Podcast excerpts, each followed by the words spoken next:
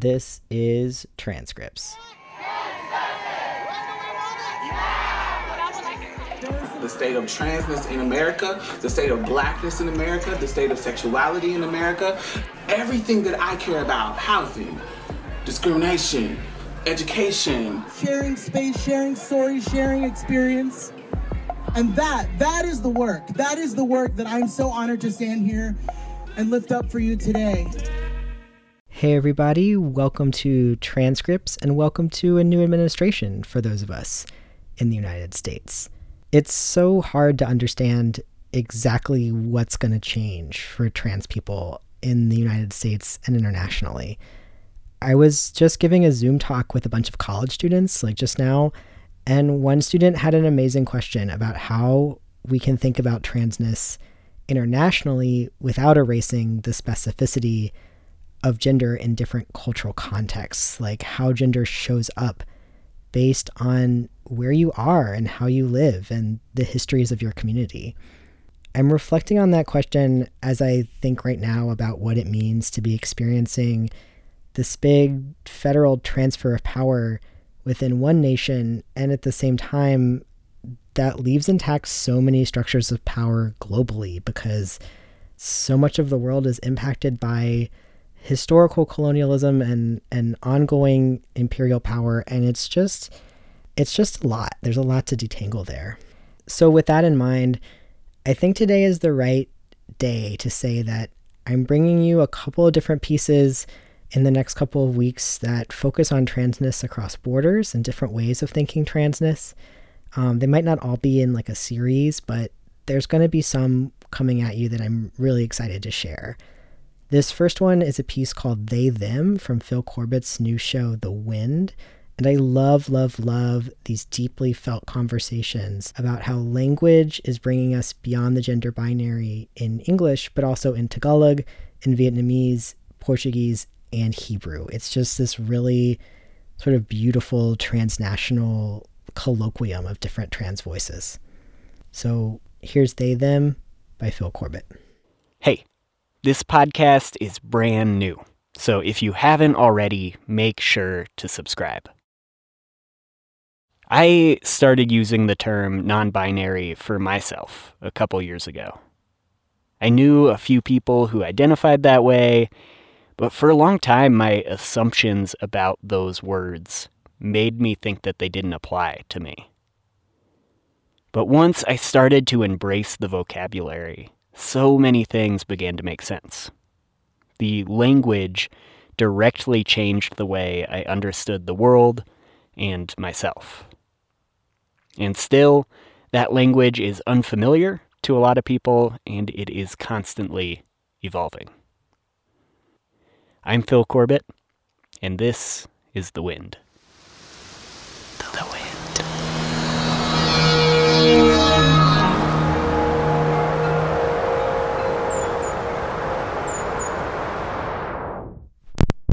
This episode is called They Them.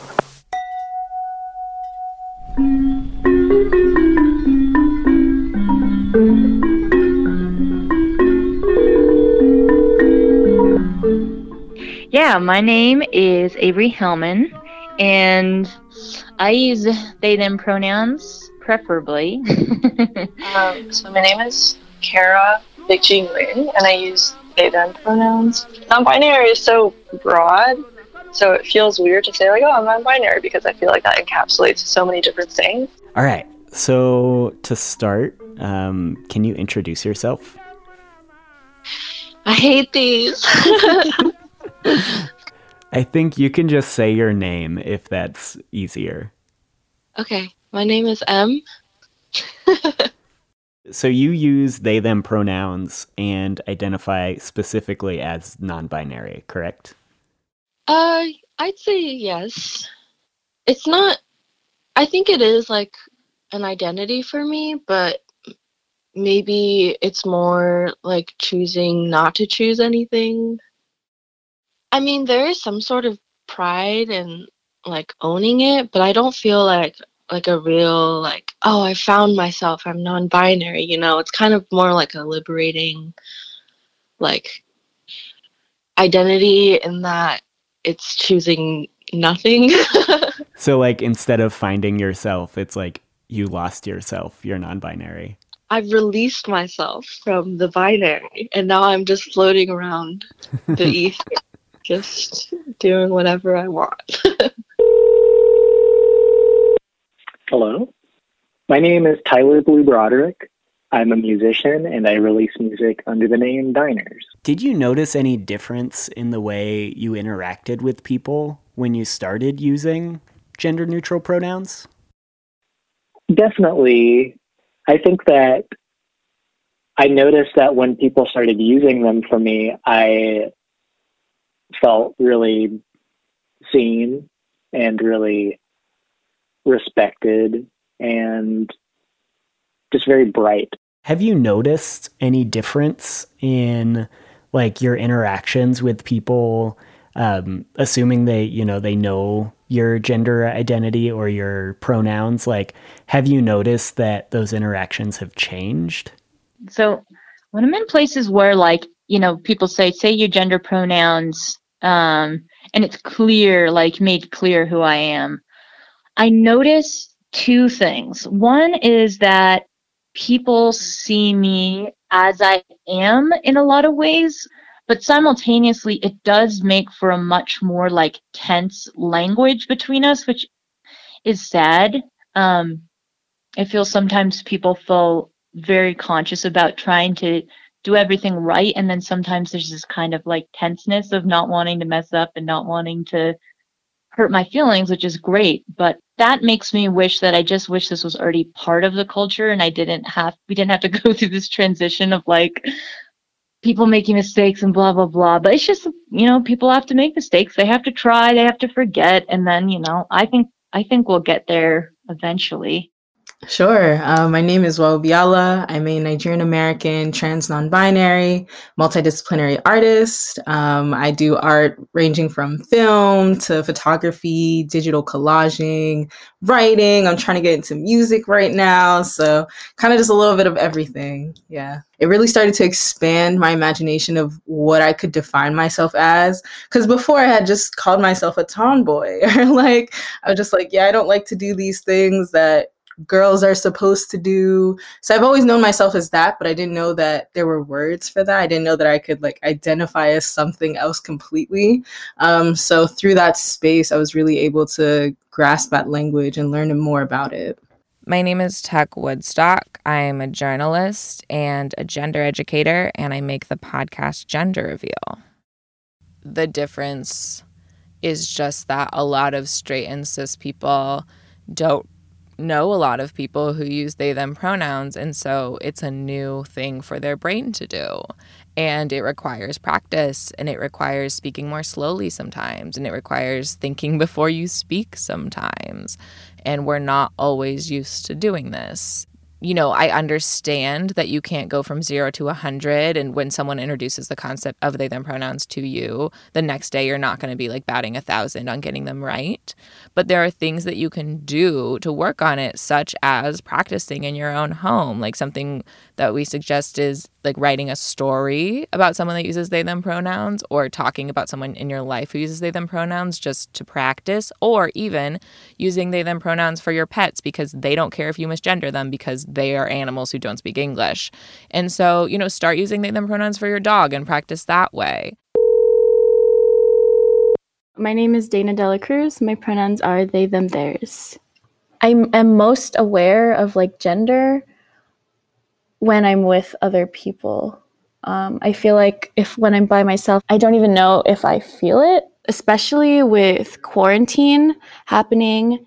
I realize that I don't have to perform gender, right? Because I'm just with myself. Who am I trying to perform it to? I don't know. It feels like an outward thing to address something that's like very inward. Outward manifestation of an inner escape, slouching towards civility. And so if I'm just like constantly engaging with it inwardly and like comfortable with myself, then I'm not really too bothered with like how other people perceive me necessarily. Yeah, so like what what do you do? I am like so many people in our generation trying to be many things at once. But um I would say primarily I'm a musician and I'm also like a ranch manager. You also live in a pretty rural place and you like identify as rural to some degree. Um, how like how are those things like how do they mesh in your life? For me, it kind of like, you know, moves in two places. One is that I feel because I'm alone a lot more and my relationships to nature are just as important as my relationships to other people in a lot of ways. They're just as consequential that I have more freedom in the sense like I'm interacting with things that don't know gender anyways. they don't Yeah. care like horses or trees or grass or whatever. They don't care. But then when it comes to people I'm interacting with, I just care a lot about being in these spaces and I have to negotiate with the fact that they're they may or may not ever kind of shift to understand gender the way I do. Hello, my name is Jack Victor. When I first came out, specifically around gender, I was using the term genderqueer. And I remember even talking with my mom and trying to explain to her, I was like, queer means weird, mom. And so I'm like, gender weird, you know what I mean? And she's like, no. I mean, change is just change and growth is just natural. So it's hard to it's hard to like determine what is because of this change in pronouns and what is it. But it's definitely freed up a lot of space to just like engage with whatever I want without thinking about the binary, you know, because it's present in everything. Like every single choice that we make is somehow tied to gender, it feels like. Yeah, I think it's really that makes me think about my work as a therapist. So a lot of my work consists around having a radar for binary responses, which often are acute stress responses or trauma responses because you know when our systems are overwhelmed and threatened and we have a perceived danger of like you know life threat we need a binary response to survive that says perpetrator, victim, danger, safety, right? Black, white, and all, nothing. And so, so much of my work is being sensitized to picking up on binaries and helping people have more of a spectrum, more nuance, more gray, so that there are even three options as opposed to just two, let alone 3,000. And so there is this way that I have this deep love of the, the the term non-binary because not only does it denote more freedom for my gender, but it really aligns with the work that I do as a therapist and a healer because there's so there are matrices of possibility once you know we have options besides the binary.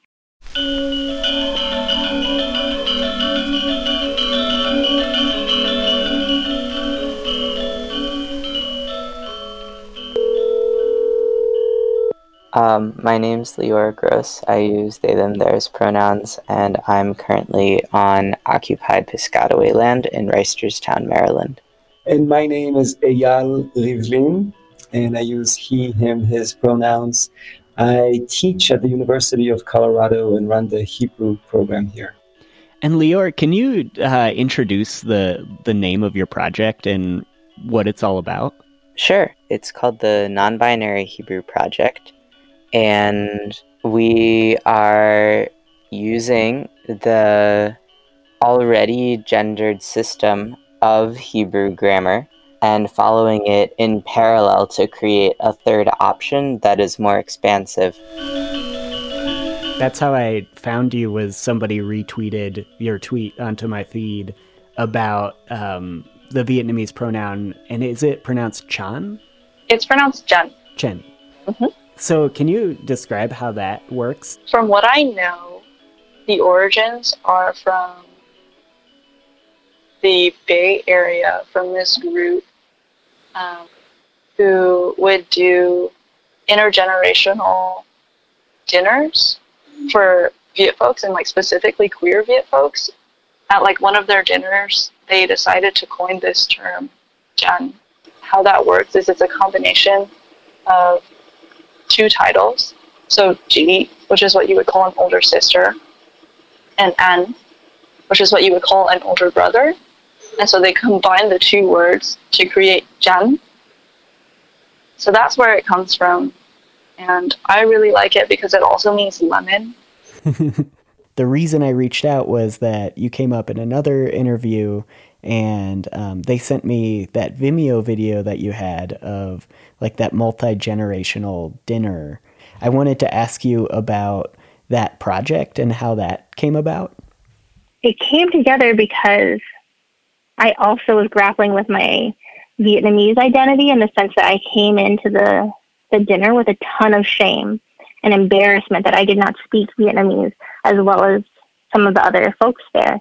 And so I people were sharing their pronouns and I embarrassingly said, well, it's not gay, which is sister or like a female pronoun. And I said it's not an, which is brother, um, the male pronoun. And then I just put them together with my hands. It's like gay, an, and then G and an together sounds like Jan. And in Vietnamese, Jan means lemon. And it just, it was just like, even though I'm the one who like said it quote unquote first in that dinner, like we all, like our energy all came around it together.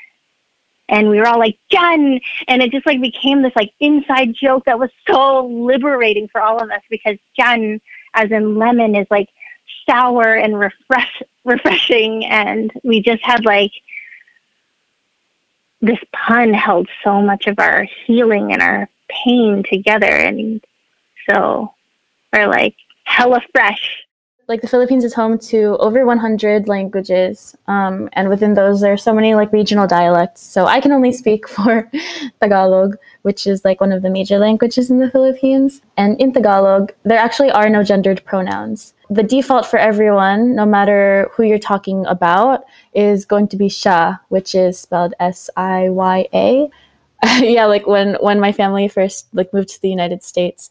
Um, I remember like there was so much confusion around okay when do you use he? When do you use she? Which is kind of funny like I feel like people in the US or people whose native language is English don't think about that. So it, it feels a little bit different because um, as much as I love like they them pronouns sometimes especially when everyone around you or most of the people around you don't use those pronouns it can feel a little bit othering. Whereas siya is just you know that's it. That's what everyone is. Maybe this is even bigger. But there are people in Vietnamese who like don't use gen at all, like people who are non-binary and don't use gen at all, and instead developed a new term, which is gam. What gam means is orange, and so I think we really liked the whole lemon thing, um, and decided, you know what, like we're gonna stick with the citrus theme, everybody one thing that I've noticed, and I enjoy watching, you know, on my even my family threads on WhatsApp and different things, how the language is evolving. So a few examples that are happening already in the language. Um, for example, in Hebrew, when you address a group, a mixed group, the default is is masculine, masculine plural, is the for a mixed group, and that has been that way for years. However, in the last really I don't know, three, four years or so, um, and more and more progressively, people are starting to use an ending that actually holds both the masculine and the feminine. So it, it adds two letters. So chaverim is friends, like hello friends. Chaverim is, is the masculine plural, and chaverot, ot ending, is the feminine plural. So people are now writing in their text chaverimot, like imot, putting both of them together it's actually a way to honor the group and its diversity, regardless of you know non-binary. Just e- even saying, "Hey, group," and but not defaulting it to the masculine. That's something that's happening already, even in in Parliament in Israel. Like people are using that. Well, women, I should say, are using that in Parliament. The language is evolving. And those things have been are slowly accepted because they're within the thought paradigm. There is a huge debate just on social media and the internet because dictionary.com added Filipinx as an entry um, in the dictionary. Um, and so Filipinos back in the Philippines saw it. And the general gist of the debate is that um, some Filipinos who, in the homeland, in the Philippines, feel that one, Tagalog um, and the other languages in the Philippines are already gender neutral. Women and men will both call themselves Filipino. You know, just because it ends with an O doesn't mean it's necessarily coded as man or male. Um, so they think that changing it to an X is redundant because Filipino is already a gender neutral term. I think the other grievance with the term Filipinx um, is that X is not a letter that is um, in sort of the Philippine alphabets. Um, and so it feels like like a westernization, right? Or like a Western encroachment on a Filipino term. On the other side of that debate, right, the Filipinos in the diaspora are saying that, you know, Filipino might be um, might be generally accepted as a gender neutral term in the Philippines, but in the U.S. context, um, we're used to words ending with O having, you know, like a male connotation, and then words ending with A having a like connoting like womanness. I'm Dan Everton. I am based off of New Bedford, Massachusetts. So my um my mom and actually my the whole side of that family actually immigrated from a place called the Azores. The, the default is if you kind of say L or like especially if the person's in the room, you can say L, and it, even though technically he, if you use like the subject, if the subject you know of is like Maria, which like a big thing in Portuguese culture, especially Portuguese Catholic culture, everyone's name's Maria, and everyone goes by their middle name. so if you know, so if you know you're talking about Maria and you say L, it's not kind of like a dissonance in a way. Um, especially if you're speaking very quickly, because some people do speak that way. But that was one way to cheat. I have actually done Elge, which is like, uh, so Elge is, is the plural, and it is E L E S. And technically, it is proper in Portuguese to use um, E L E S even for a singular. So, like the English they, it, it is it, you can use it for um, for singular. Something that I like to think about is just that like Oxford English Dictionary has tracked the use of singular they back to 1375, which is actually before singular you. We used to use you as a plural and thou as a singular. And um, now we use you as a singular. And so whenever cis people are like, society is going to collapse if we use they, them pronouns because it's too confusing, I just like to remind them that society didn't collapse when we introduced a singular you either. And like, we'll be, we'll be okay. Like, we're going to make it. It is our right as people who speak a language to get to say, this isn't quite working for me. I'm going to figure out a different way to do this. I'm going to figure out a new word for this that describes my experience better, that honors my experience better.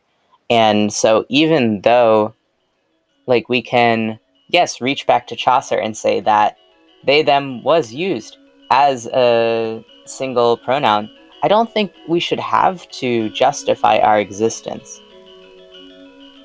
I'm telling folks that we've always existed, but even more that us in the present, Nigerian queer and trans folks in the present, are demanding a grander way of living than what we were previously afforded in our indigenous cultures.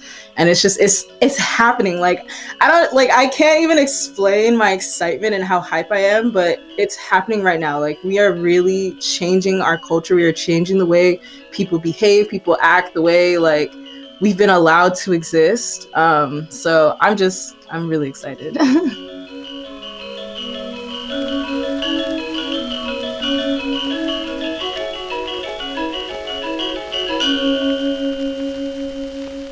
Getting the language for this so dramatically changed my understanding of myself. But at the same time, there are parts of it that are totally lacking, and it's not necessarily a shared language um, it's becoming more and more shared around the world, but it's not fully universal yet. Um, how is this serving us, and how is it not serving us? You know. I guess I'll I'll say the way that I felt like growing up. Like I just felt so confused being defined like as like a woman, like being called that made me very uncomfortable. I didn't understand that not everybody felt the way I did. And it wasn't that I felt that women were this thing all the same and they were all like defined by these seven factors that made you a woman or whatever. But I, yeah, but it was more like I didn't like the word. I didn't feel part of that group. I had no qualms with people who were part of the group or with any characteristics they had. It was just like, I'm just not that. And it took me a long time to understand that. And then, of course, the new language that we have in our culture helped me understand that I wasn't alone and that I wasn't like insane for feeling that way. It makes me think about this idea of critical yeast. Um, often in political movements, we talk about critical mass, and critical yeast is around like a catalyst, something that makes something grow. The critical yeast of that moment was the magic of not being isolated anymore. I feel like in this day and age, we hear a lot about Afrofuturism and just like, I don't know, Black Panther or whatever, but we also want to talk about like the future is happening right now. Like, and it's in this present moment. Like, the future doesn't happen in the future, it happens in the present moment. So, kind of, what are we doing right now? How are we living right now? Like, how are we making history right in this moment? I, I truly do feel like it's a blessing that this is kind of happening in my lifetime. When I think about linguistic technology or pronouns, whether it's Jen or they, them, it's is it serving you? And for me, Jen and they, them, and non binary trans, all of these linguistic tools have served me very, very well. In some ways, I think like being out in nature, being with horses or animals, it feels like that future that we're kind of trying to work towards. Um, because I feel like that sense of not being seen as this gender that you're not by your external world and not people not imposing these ideas and words and stereotypes on you that are coming from humans.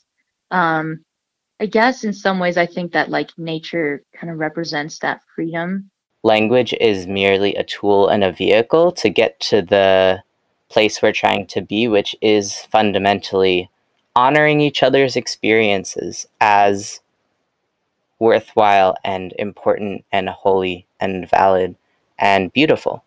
Even if we do everything, we can't really encapsulate what it is to be us, but we can definitely try our best to be honoring and respectful and seeing how much of a gift it is to get to have language to share that in a more precise way. I would describe this moment as necessary change. It, it was going to happen. It had to happen. Yeah. All right. Bye. See ya. Thank you. You too. Bye bye. Talk to you soon. Bye-bye. Bye. Bye. The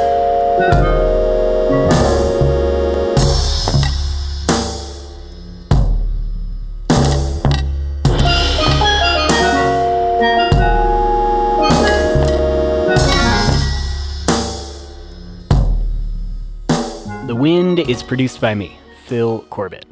The best thing you can do to support the show is subscribe on your podcast app. And if you've already done that, leave a review on Apple Podcasts or share an episode on social media. Any help getting the word out is very, very appreciated. You can find us on Instagram and Twitter at thewind underscore org or visit our website, thewind.org.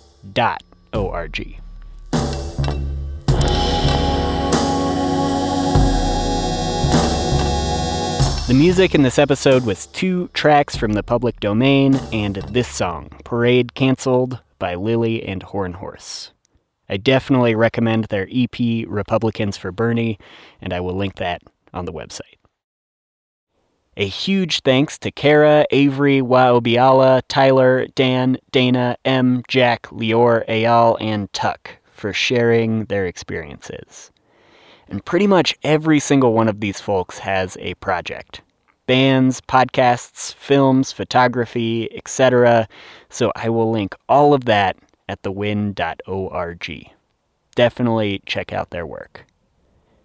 To play us out is one of our guests, Tyler Broderick, with their band Diners. Thanks for being here, and remember to keep listening.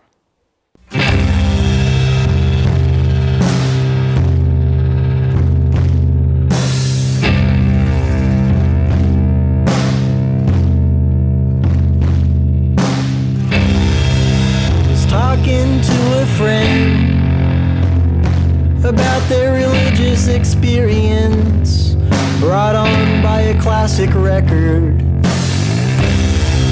We're driving overnight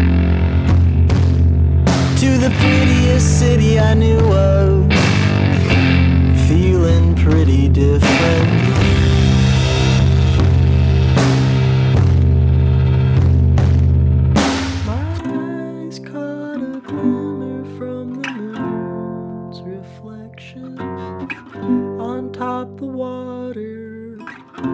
Brushing the highway. Though I knew I didn't believe in man, I believed in beauty, and that's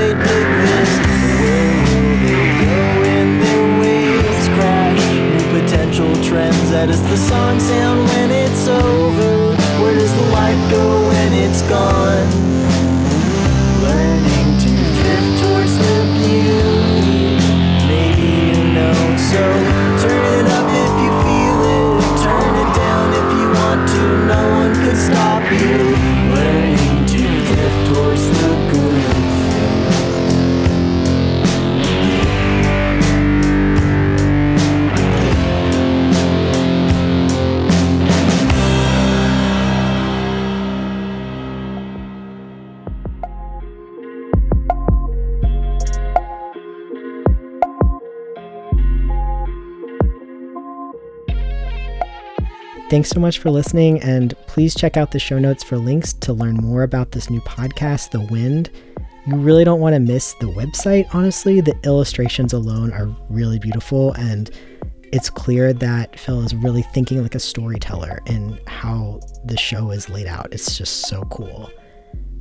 As for us, we're Transcripts, a project of the Tretter Transgender Oral History Project, which is a project of University of Minnesota Libraries. Keep listening for more from us. FYI, we're about to launch some big new things, including a series of virtual community events, some new social media accounts, and more.